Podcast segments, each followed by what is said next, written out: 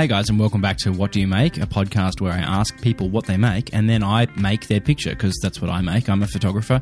My name's Morgan Roberts, and today another legacy episode with Claire Tonti.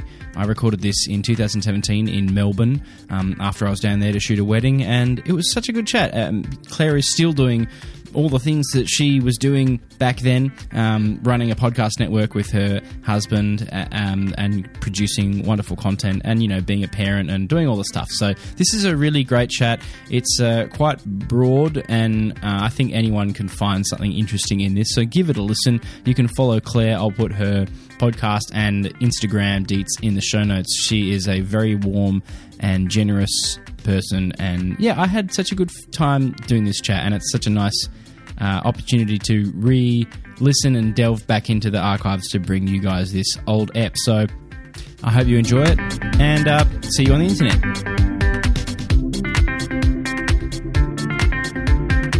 Hey guys, it's Morgs. Welcome to What Do You Make, a podcast where I ask people what they make and then I make their picture because that's what I make. And today I'm joined by Claire Tonti. Hello. How are you? I'm pretty good. How are you? I'm really good. That is good to hear. It's a wonderful day. Not too hot, not like not like yesterday. Yeah, I know. Oh, you were traipsing around. You were telling us in like the heat of Melbourne in the Yarra Valley. It was like 40 degrees, which is very rare for Melbourne. But you should be used to the heat. You're from Brisbane. Yeah, but it's it's still different. I ah, think I come down here and I go, oh, it's nice. I'll have a cool change. No. No, not at this point. No. And this room particularly Yeah, has not totally. a lot of air in it and it's quite hot. So we're going to get a little bit hot and gross, but we'll be all right. Claire, what do you make? What do I make? I oh gosh. Um, other than kids, I made one kid so far. No, I also Success. yeah, I make a podcast called Just Make the Thing, um, which is kind of similar to yours in a way. It's for people like me who want to start a thing and keep on making it and find it hard. So we talk to creatives, and I also just have a chat with my friend Chanel, uh, who's a yoga teacher and a lawyer. So we just talk through life really and how to keep on making things when you work for yourself um, getting over your own neurosis i guess I I know that the the podcast kind of started out of those conversations in a way, um, but then you know went a bit broader and you started finding some other people to talk to. Like I re- like I really the the most recent episode with. Um, uh, Fergal Quigley was just so great. Like it was such a great conversation to listen to, and I really thought his. I mean, you know, I'll put this in the show notes, but it's a great podcast to listen to. Um, but I was really fascinated with how his how he talked about um, that idea of not just compulsively having to do stuff and make stuff. yeah absolutely i found that so fascinating too he's got like an itch that he has to Yeah. scratch and if um, he doesn't then he'd be miserable like it's a part of who he is and it doesn't really matter um, whether or not anyone even sees it. It sort of sits in his shed sometimes. Yeah. Um, those bass guitars that he makes are just just relics. Um, he lives in this tiny town in Ireland. So yeah, I, I found that fascinating. It's interesting because my husband James, who makes the Weekly Planet and Mr. Sunday Movies, is the same. He's got this sort of like urge to make stuff and when he wasn't making stuff he was miser- like just a miserable miserable guy and he's so different now because he's just continually making it do you have that do you have that Yeah, yeah, I have that, and I was just thinking that made me remember going through um, going through Lightroom catalogs of Lightroom is the software I use, but I have like a catalog every year, or I, I do for personal work, and just going through. Um, that's a, which is a trend I started a couple years ago, and before that, I had one that was every year. So I just had everything in this one thing, and so I was really able to see. Um, so where are you going with this, Morgs? no but it was going so easy to see and look through the years and look at the amount of images I'd taken. And back then, it was all for me. Like it was basically no work. Like I wasn't making an income and being paid to to do this. Um, but like it was so fascinating to, to go. Oh, what was I doing in those years where I was doing fuck all? yeah pictures, you know, or, or at least much, at least a lot less. And it was fascinating to see the change in, oh yeah, that was when I was working full time at Apple or this or whatever it was, and it's just like, huh, yeah. Yeah. And you just think back, was I was I really satisfied with 100 percent with with life? Yeah. and being a creative person? Was I fulfilling myself? Was I feeling fulfilled? Do you think that your creative energy was going into other things? Yeah. Like, do you think that at a certain point your work in those fields meant that you just had no time Yeah. or no energy left? Hundred percent. Yeah. That it, well, it was going into people. Mm. It was going into people who wanted my time at my job, Yeah. and I come home and I almost didn't even have time for, you know, my girlfriend. Yeah, yeah. Now wife. You know, and that was, um, that was, you know, in retrospect, you're like, oh, that was hard. That wasn't great. That wasn't healthy. No, it well, no, because you need to have that balance, Yeah. don't you? And like, there's something, a little part of you that kind of dies inside. I think if you don't have something that's creative just for you, that's expressing it in your way. I, I found I love teaching for that reason that it was so creative and you're constantly on the go. But I also found that when I really got into the swing of teaching, I just didn't have any energy left mm. when I got home to to do something outside of it. Mm. Um, because you were just constantly trying to make things up on the spot and thinking about all the different things with the kids and Totally. Yeah. you know, and like li- life was sort of in a classroom is a minute by minute proposition, no matter how planned you think you're going to be. And it's wonderful and kids are awesome, but you just expend all that energy. Like before I started teaching, I was writing music and I had a little band and I used to, I tried to keep gigging while I, when I started my teaching full time and I just couldn't keep it going. So I really admire people like my friend Chanel who does both, who um, is a lawyer with the Department of Justice, but then also started this yoga teaching and has kind of committed to it and keeps it going. Um, so yeah, I, I struggle with that, with finding a balance to have that part of you, um, your creativity that's just for you to do. Yeah. Tell tell us about the band. Like I had because I had I had no idea. I don't know if you've mentioned on the pod, but I haven't listened to every single. I probably episode. haven't. No, I probably haven't mentioned it. Um, oh god, I I did mention in the first episode of the show that I've just done a thousand things. I am so good at starting things and just never continuing them. I get really excited in the first like month and then they'll just like fall by the wayside. So um so the I um yeah, it's ridiculous. I like I've been in musical theater and I used to do um yeah, musicals. I used to play flute in a jazz band. I decided I was going to be an organic gardener. Like I just did all these things. So the band was um oh, I don't even want to say the name this is a terrible, terrible name. So it was me, and I just put an ad on Gumtree for a, a guitarist because I have a guitar, but at typical me decided I'd learn guitar and just haven't really got there. So I can play a few chords, but I'd written a whole lot of music just with chords and I needed someone who could actually play to play them. Yeah. And so I just put an ad out and I met this guy, Lee, who was lovely. And so we just started kind of playing covers and some of my original stuff. Um, and then we just started doing gigs, little gigs at pubs. And um, I started at an open mic night first and then kind of did that for a while. And we kind of built it up um, recorded some things and put them on Triple J Unearthed and did all of that. Had a MySpace back when there was MySpace and no Facebook. Wow. so just showing my age. Um, and then I don't know what happened Who is in your top ten? yeah. on MySpace. Oh God! Oh, Don't have to answer that. no, I know I'm too embarrassed. That was just actually. Hack me trying to put in a nice little pop culture reference from Yeah. ten years ago. Yeah, God, like Sarah Blasko would have been up Yeah, there for sure. For sure. I love that woman so much. Um, and Clare Bowditch, who I still love, she's incredible. If you're a creative person and need some help, she's awesome to listen to any of her stuff. Um, yeah, and I don't know, it just kind of typical in typical me style, just kind of um, fizzled out. We kind of it was a lot of work, I think, getting kind of booking all the gigs and doing it all, and then we had one kind of bad gig. It was only one bad gig. We'd had all these great ones before that, but it just kind of I don't know. I just kind of gave gave it up. Mm. Yeah, it's funny. And then we went traveling and oh, and I'd also started teaching. That was really what happened after that. I I just didn't have the energy after full time work. Well, I'm I'm not. You know, I've never been a teacher, but I know plenty of them, and I even you know from from that distance can see how much work and energy it uses up.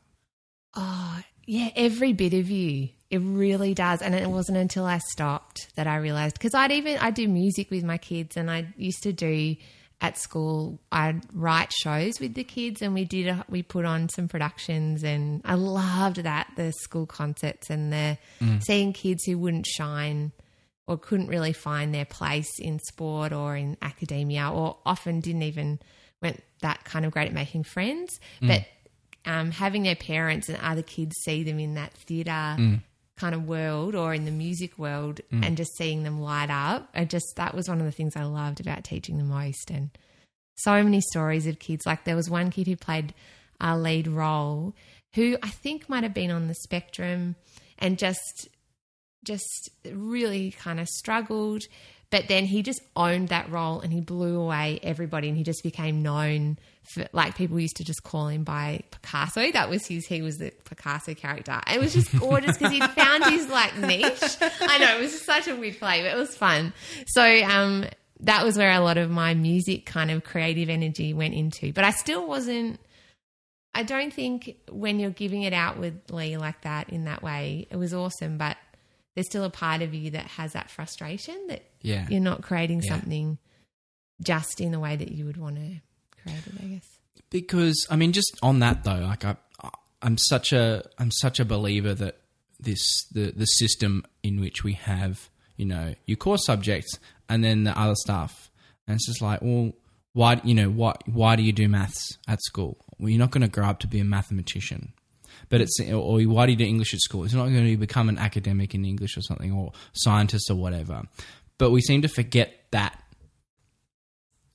concept of no, we're building core skills Yeah. instead of saying when you're doing, you know, even sport or something, like it's good to do sport. It's important. It builds all these things up music, drama, art.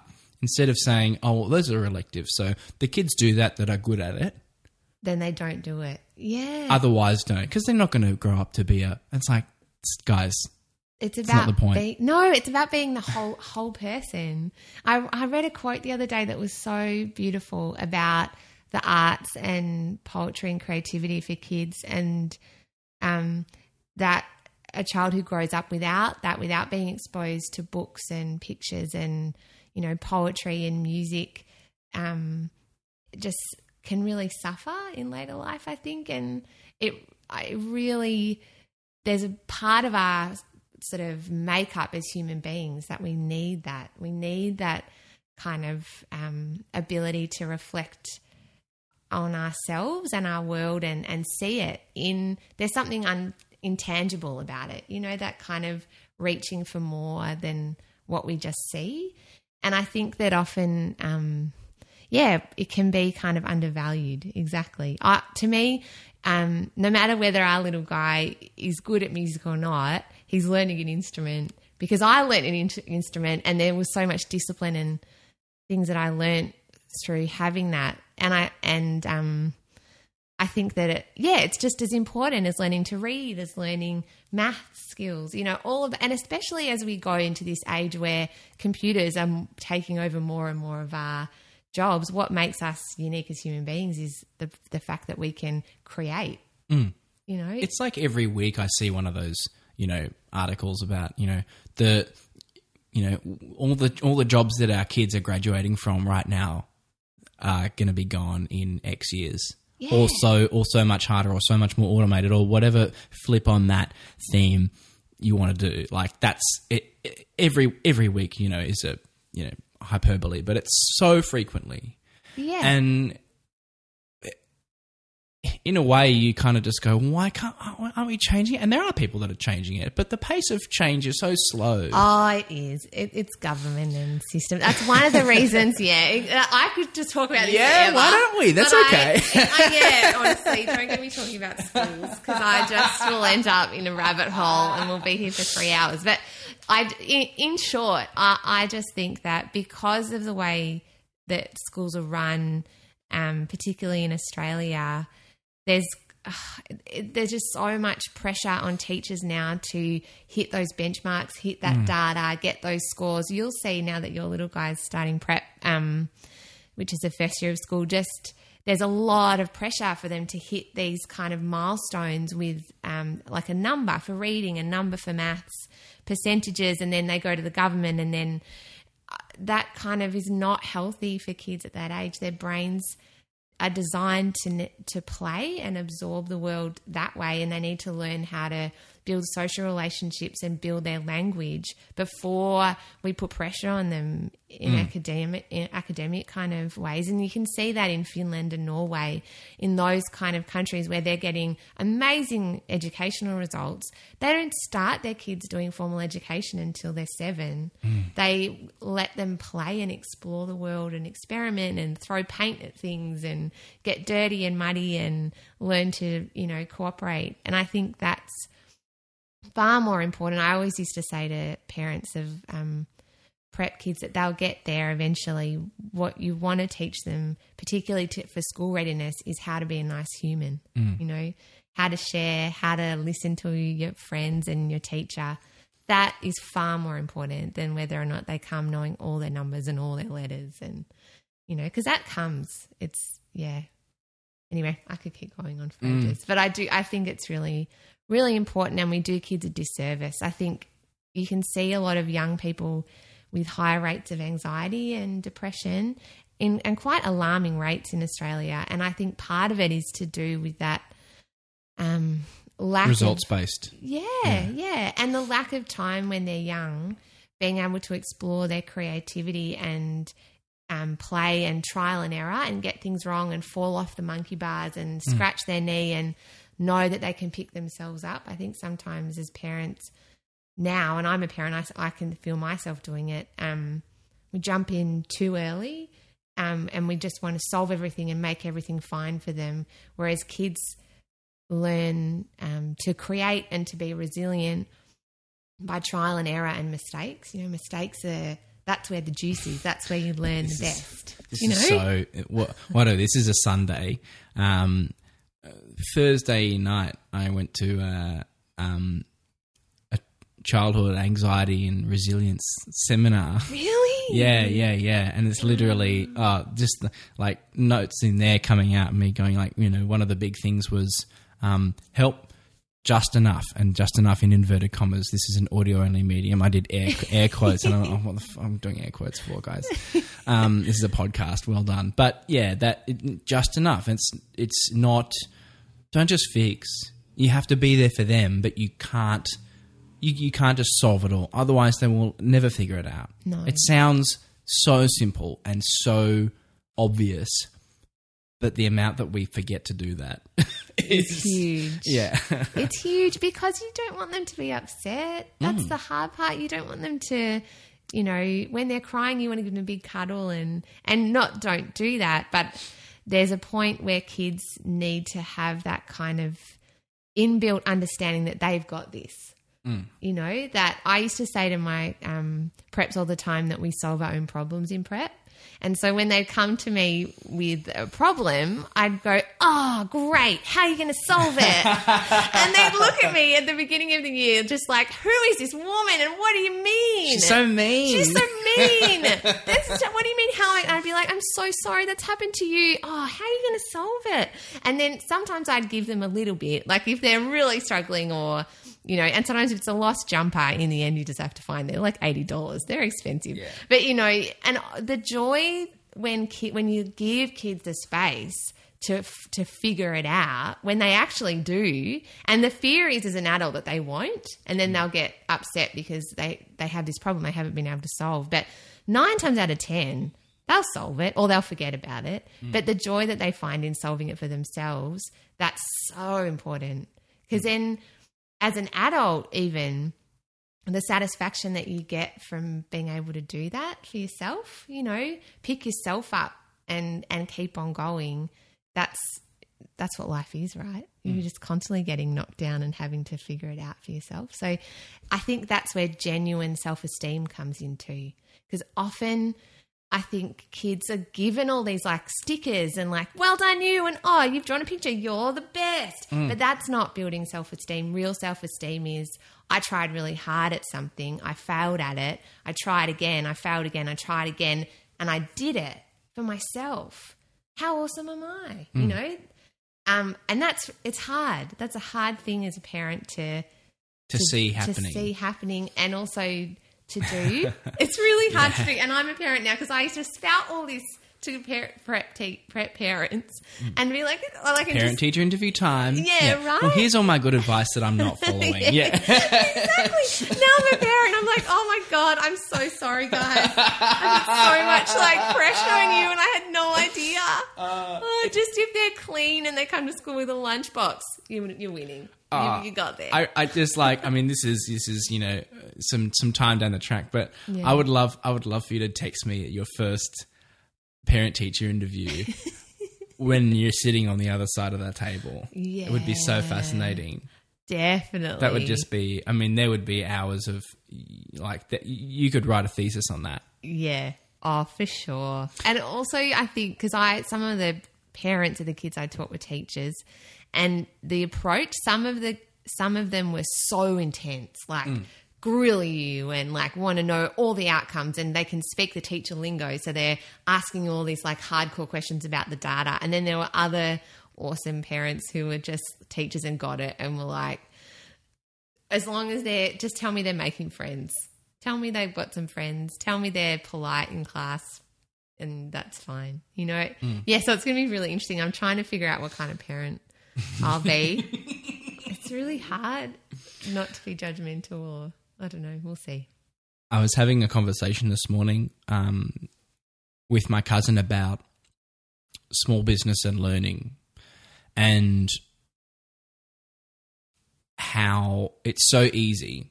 And, and because and I'm equating this and it's the same it's the same thing. We, we were talking about okay, how much does this cost and how much does this cost and figuring out what it actually costs and what you actually have to sell your product for, your service for to to do it sustainably.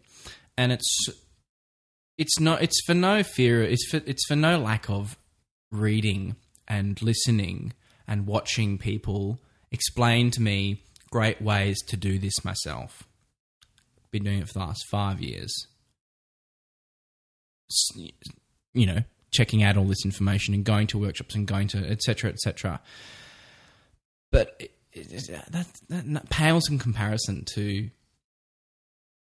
doing what I've been doing now for nearly a year, which is far more interstate weddings and work than I did in the previous four or five years Mm. in this length of time, and actually going, huh, okay, this is actually how much it costs.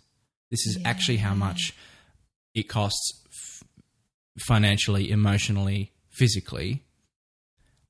And over X period of time, figuring that out and going, yeah, okay, adjust, adjust, constantly adjusting, constantly fixing and understanding this whole process a lot more.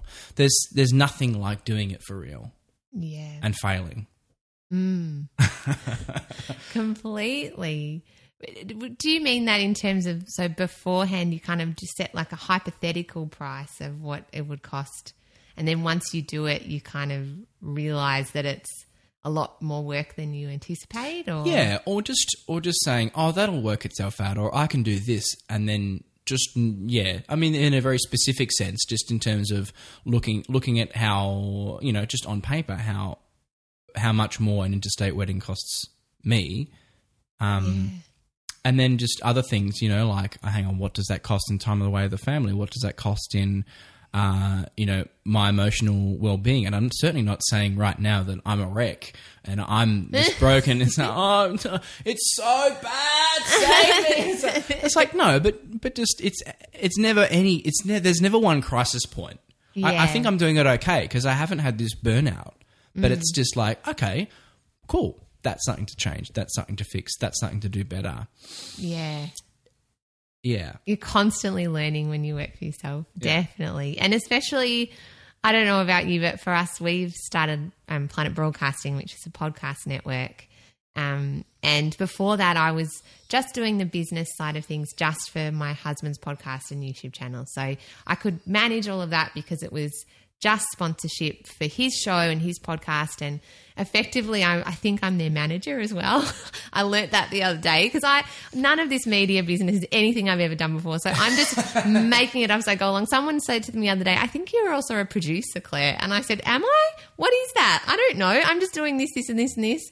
So it's um. I literally looked up the other day, uh, yesterday, film producer on Wikipedia because I know roughly what. Like I've been watching some TV where you know, I, I've been watching that show Unreal. Oh yeah. Yeah. Oh, that's depressing. It's so depressing. It's heartbreaking. Yeah. I um uh and and I was like, okay, I, I know what a producer does, but I'm interested. Like, I was interested to see what the official definition of this thing was, and I was just like, huh, because it's just something that you hear yeah. All the time. in this media world. it's like you know, right, d- you know, produced by blah, um, the team that brought you, you know, yeah. from the men that brought you, blah blah blah blah blah. You know, Yeah, exactly. but you're like, what is that? What is producing? What is? And the answer is literally everything. Yeah. right. I thought a director directs the actors, producer directs everyone else. yeah. I thought that was that was something. uh, I guess that's I guess that's what they do. Yeah, they because they have to kind of wrangle everybody all together. So something I didn't realize that that was kind of something I had done, but it's in bits, not completely, but in bits. You sort of wrangling the money side of things with the kind of creative side of things with the people who are going to be in it, or the you know logistics. Getting where do people stay? Where do they sleep? How do they eat? Where? Do, what time does everyone need to be in the one place? And yeah, I yeah, it's really interesting that. And then also often the producer's someone who even scouts talent or sees a script that they love or something and then they're the ones that are kind of the driving force behind it getting made. So what I'm loving now is seeing someone like Reese Witherspoon who is producing and acting and doing all of it together. Someone said to me um, when I just had started started Planet Broadcasting, no one in Australia had really heard of us and heard of what we were doing because our audience is mainly in the US and the UK. When I found that out, I was so surprised.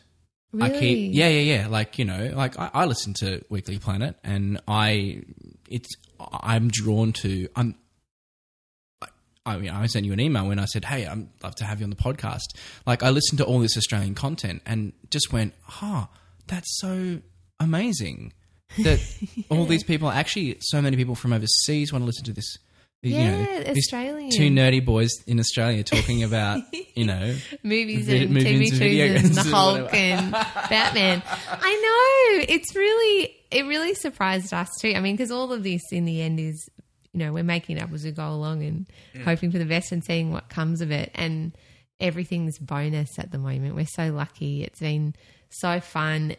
I mean, hard work uh, and but fun to kind of see this evolve. Um, but yeah, it, it was really interesting that it- when we started Planet Broadcasting and we launched it, we couldn't get any media to our event. No one really, no one was interested in coming. We had all these fans, we sold it out, but no one was kind of interested in what we were doing.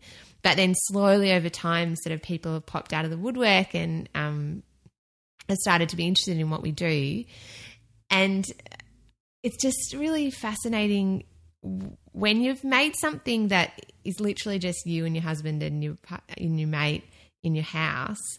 No one else comments on it, and it's just fans, and so you can be whatever you like it to be. But once other people start talking about it and giving you advice and telling you what it is, or giving you feedback, or people who've been in the industry a long time, uh, for me anyway, I've found it like even the, from the from being given a label like oh you're a producer or you're you're the CEO of this company now or you're this or you're that. It kind of gets me all a bit muddied or muddled as to where we're at and and I also don't like having to fit into boxes and I think that's why I was talking about Reese, Reese Witherspoon producing and being in things and doing things because someone gave me some advice early on that said if you want to be a producer you can't be in anything that you create. It has to be you just have to be just behind the scenes and when some, they said that to me i took it to heart initially and thought okay yeah so my role is behind the ah, scenes Oh, and you instantly put yourself in a box Right? and totally yeah yeah, yeah, yeah. And it wasn't until James said to me, my husband, that no, your whole life, Claire, you've done performing and creating and writing, and you love that, and you're miserable because you watching Xero accounting software videos.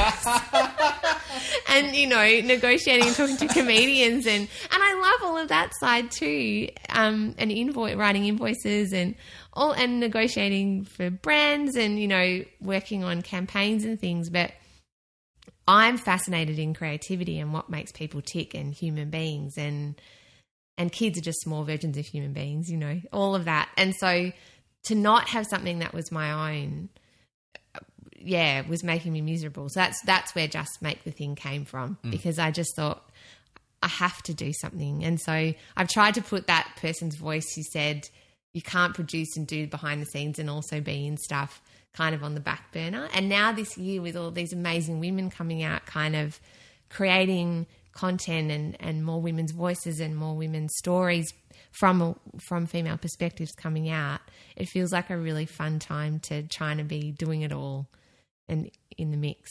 Mm. Yeah. I don't know where I was going with that. No, Anyway. that that's it, twenty minutes ago. I was like, yeah, I want to, I want to ask her about the network, and and uh, and that was just the best. it was just like, you know, this is. I'm sorry, I'm doing behind the curtain now. So, oh fuck, Morgan. Yeah, anyway, it doesn't matter. No, I do that too. Well, that's you've listened to my show. That's how I do it. I don't. I write. I write questions and then I never look at them ever because everyone surprises you and takes you in different directions. And you know, people get people tell their story. That's why I'm finding it strange being on this side. But um, people end up telling you the stories they want to tell you. I hmm. think too, and and also you end up in different surprising kind of places. And that's how that's where I've found we're at with Planet Broadcasting at the moment. I think we're in the process of still trying to figure out exactly what it's going to be and yeah. How long ago did how do, how long ago did you start it? A year ago like in the in a week. Yeah, so it's been just a, just on a year. We that we had I had the idea in November. So James to give you a little bit of history for anyone who hasn't listened to the Weekly Planet, um so James started his YouTube channel, Mr. Sunday Movies, maybe six years ago. Um, and then, and that had a whole lot of iterations and kind of failed and then got cancelled. And he ended up ha- picking, I mean, he nearly stopped doing it, but then kept going. So that's a whole nother story. But the, um, I was about to ask a question about that, and then I was like, no, no, shut up. Just Yeah. no, no, no. Got, I've got an episode actually where I talked to James all about I've that seen on my that. show. It's on my to listen. Oh, yeah, there you I was go. like that. That's Yeah, interesting that's because every time I say, "Hey Emma, we should do a," my wife, um, Yeah. let's do a podcast about something, and she just goes, Yeah, yeah, yeah, yeah, exactly. No, I don't know. Yeah. and then you know, and uh, you know, a few months ago, uh, some one, one time I was listening to, um, you know, one of Steele's podcasts, and it was like, oh, um, and he said something like, oh yeah, uh, we should do a podcast, you know, to his wife, and she said, yeah, but ne- then we'd never be able to talk because we'd have to save everything for the podcast. That's I was like, oh yeah, hey, maybe maybe that's not such a good idea. Actually, we and we haven't ever we have we're not going to release it, but we've sort of started a little podcast for ha- um. uh, We don't normally say my son's name, so Yeah. for our son, Yeah. um, yeah, I was just kind of talking about where we're at and and him, and that's been kind of fun. But yeah, it's yeah, it's kind of hard when you work together as well, like we do in our company. Had the idea of having a regular regular weekly podcast would be fun. Yeah, but one totally. episode was really fun. It was nice. it was nice to sit down and actually be able to ask him a lot of questions. And when you know someone so well, you can see why. Because I'm fascinated by interviews. I love um, just watching people being interviewed. I used to love Parkinson. I love that show, and I love um, Andrew Denton too. I love how he interviews as well as an Australian guy. Um, I always remember going, it's you know, good. like people saying, "Yeah, I love, I love Parkinson," and then and then just me going, "Yeah, I, I, I just enjoyed watching Andrew Denton so much better." like that little, that little, yeah, uh, like Australians Australians did it better. yeah. Oh, I think that It's it's it's two completely different. It It's two sides of the same coin. really. Yeah. Exactly. Yeah. Oh, I, I just am fascinated by how um, different interviewers kind of, yeah, the way that they reacted their guests. I just love pe- listening to people and how people talk and their backstories. So, um, but it, it was really good to interview someone like my husband because you know a really good interviewer like a Richard Fidler would research someone so in depth so that they know them really well and then kind of because they know all these facts about them kind of go down this rabbit hole with them it, it's so watching like something crafted like that and so interviewing your husband because i just know him so well um, was really really fun um, not that I'd have to be married to anyone I interview. That that probably wouldn't work. But anyway, um, that was a fun. Um, yeah, it was. Uh, that, why do we bring that? Oh yeah, because we were talking about um, Planet Broadcasting and things. Yeah, yeah. So James's YouTube channel started, and then he started the Weekly Planet from that. And so that's about five years old, the Weekly Planet. Um, and so I just noticed that there weren't any Australian kind of podcasts that had advertising on them. Uh, uh, there were a lot in America, but not here. And we'd had some kind of offers from kind of alcohol brands and cigarette companies and things that we just made a decision early on we didn't want to be involved in.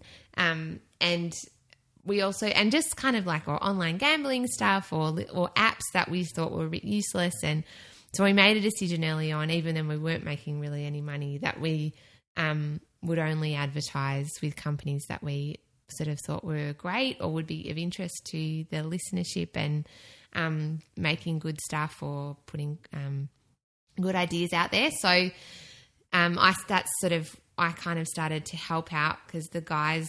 Um, and James are awesome with their show. He's so clever and great. But I mean, James just didn't have time, and Maso drives a tram and just does it. He's not really interested in doing all the business side of things. So I kind of sort of stepped into that role. Um, but yeah, November last year, I kind of had the idea that, well, if I can do it for our show, um, November 2016, yeah, yeah, two hey, years ago. yeah. Was it two? What two years ago? November last year. Yeah, is that not two years ago? It is two years. Well, it's- yeah. It's 18 months ago Oh my gosh, yeah, it yeah. is. You're so right. Yeah. Oh, where is time going? So that was yeah, not last year, the year before, 2016. Um, yeah. So in November, yeah, mind explosion there. Yeah, I did. God, I know I'm going to be 33 this year. That freaks me out oh, too. It's, like my Jesus year. It's so fine. Yeah, I hope so. No, it is. Actually, I have. Not that I know. I'm so I'm far. 30. I'm, I'll be 31 this year. Oh, what But- are you talking about? But it's fine. Like, oh, no, it's because it literally. I was having a conversation with my cousin this morning, and she said the same thing, and I was like, "Guys, it's gonna be fine. yeah. It's gonna be fine." It's 33. Yeah. It's, only two years older than me. I'm not I- that old. No, well, I because I, I guess I had this conversation with Chanel actually because I turned thirty and I was pregnant and sort of um it was just a funny year, but I I never kind of had that like oh god I'm leaving my twenties existential crisis. Um, and I really enjoyed getting on because I hated high school, so I really enjoyed getting older and having more autonomy and having more choices. And because I'm someone that loves to start things it's nice to be an adult. So you can just start things and then go into other things. And I don't know I've really enjoyed it. But um Chanel and I were sort of saying I think part of hitting your 30s is this sort of realization that your life might not look the way that you thought it would look. And some people have a really big gap between where they thought they'd be and where they are. And some people's gap is smaller or they're in an even better place than they thought they would be. And I think that's sometimes where the freak out about getting older is for people. Yeah. But also, some people have this idea that the older that you get, the less, um, like, the less things you can do, the less new starts So you can dumb. make. Do- But you know, do you come across that? Yeah, I mean, I understand where that could come from, and Mm. I understand that in my like, I, I I'm saying this from a position of privilege as a you know person who you know flies up and down the east coast, you Taking know, taking pictures. weddings. But it's just like, well, yeah, I, I, I don't know. I'm not sure. I'm not sure. I mean, it's certainly not set in stone. It's certainly not something that is like oh, instantly becoming less. I think it, you know, it certainly can become more challenging and certainly a bit more complex especially with kids. with kids, mix. Yeah. hundred percent. Um, but I'm not sure it's yeah. Look, I understand where the the trope comes from, but Mm. I think it's certainly it's it's a dangerous box that we allow ourselves to be put into easily. Yeah. Oh, I think there's a lot of boxes we put ourselves into very easily.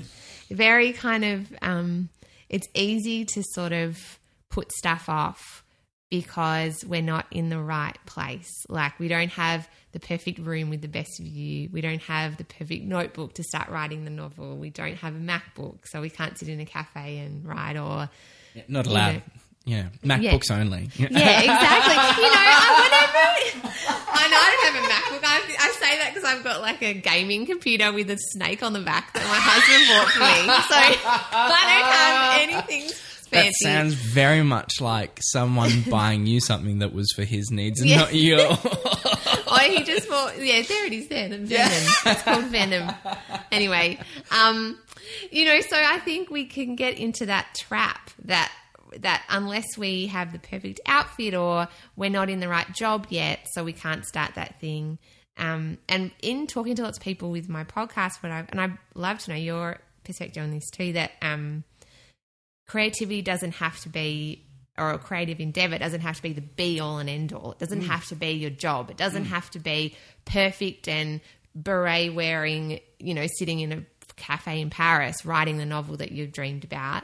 It can literally just be that you might love cooking and you try a new recipe one day or you do it like in like snatches of time around when your kid's napping or you know after work or on a weekend like you just start something and just see what happens you know? Yeah, just in this moment of you explaining that to me, I thought I feel like the notion of I've made it. Morgan just did air quotes again, um, but that notion of made it, I think, needs to die.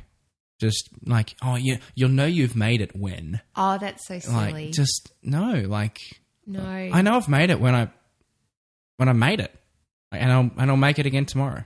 That that's what I loved about Fergal Quigley's interview. Exactly that. It was never about the end product. It's about the making of the thing.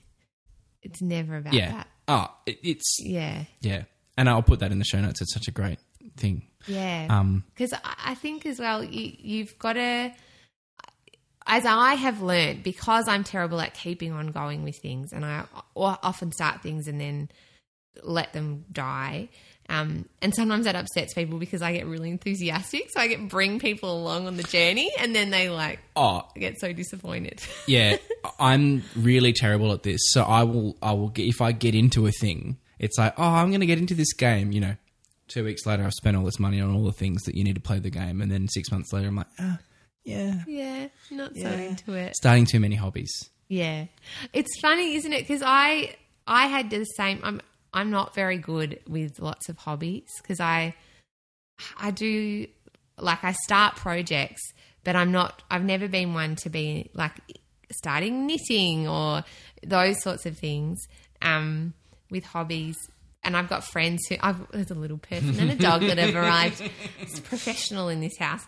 Um, yeah, but I, I do think that it's a great thing. I spoke to a girl called Angela Witherspoon on my show, and she had a, such a great perspective on it. She said, Stop worrying or putting yourself down for the fact that you're someone that likes to start new things and doesn't doesn't always go with them. She said that is a great skill to have. It means you're interested in life and you're trying to figure out what it is that you love and and that's who you are. You can't kind of fight that. If you're someone whose brain just likes to like dabble in little things all the time and see which bit you love and which bit sticks and which bit doesn't, well, isn't that great? Because there's plenty of people out there that just do one thing, hmm. never venture outside their comfort zone.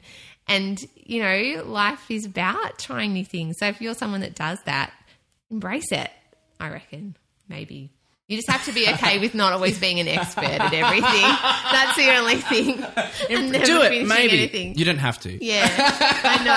saying that, saying that. So, so wait, yes, bold. Uh, that's- Oh, maybe not. Oh, probably. I don't know. Yeah. Saying that, I started pottery this week, which was very exciting. I just decided. Anyway, we'll see how it goes. I've done one class so far. I made a pot, a pinch pot. I'm really bad at it. all I did was talk to everybody. I was more fat. James came home. I came home and James asked me what I enjoyed about the class. And I said, well, this person's going through a divorce and this person works in engineering. And the lady that's the pottery teacher has, you know, she's had the studio for 25 years. And he's like, yeah, but what did you learn about pottery? And I said, oh, know. I made a bowl. It was pretty bad. if if the ve- if the vehicle through which you do perhaps what I know, arguably you could say, well, I just like heaps of people and being interested in finding out stuff about them. If you if you go th- if you go through life and you just find 101 ways to do that, that's great. Yeah. Thanks, Morgan. Ah, see, this is the real reason for a podcast. Is just to feel better about your insecurities. Isn't it? Really? I think we're going to wrap it up. Um, do you have anything you want to plug? Um, oh, just so um, my podcast is called Just Make the Thing, and you can find it on iTunes um, or at our website, planetbroadcasting.com. There's lots of great shows there. Uh, if you're someone who loves comic books and TV shows and video games, or if you're someone like me who's interested in people, um, there's lots of kind of cool podcasts on there for those things. Including Serious Issues, previous guest of the podcast, Siobhan Coons and Andrew Levins, and also Hey Fam, previous guest of the podcast, Andrew Levins. Oh, it's such a great show. Exactly. Um, and there's also another cool one called Human Ordinary, which is kind of human interest stories um, by a guy called Sam Loy. That's really cool. Um, you can find me on Instagram at Claire Tonti or um, on Twitter at Mrs. Sunday Movies. And um, was that- was that a no brainer when you joined Twitter? Uh, yeah, it was Yeah. actually. I didn't ask James though. I kind of did it. And it's funny because I haven't taken his name in real life. Yeah, yeah, yeah. But he's like, but you'll like take my, if I take my Sunday name for shameless plugging, and I'm like, Well yeah, done, yeah. I certainly will. Hey, it's keeping on brand, right? Right? Exactly. yeah. So and uh, and that's kind of it, I guess. But um, thanks for having me on. It's been fun. It's been so fun. Absolutely. Thank you. No worries.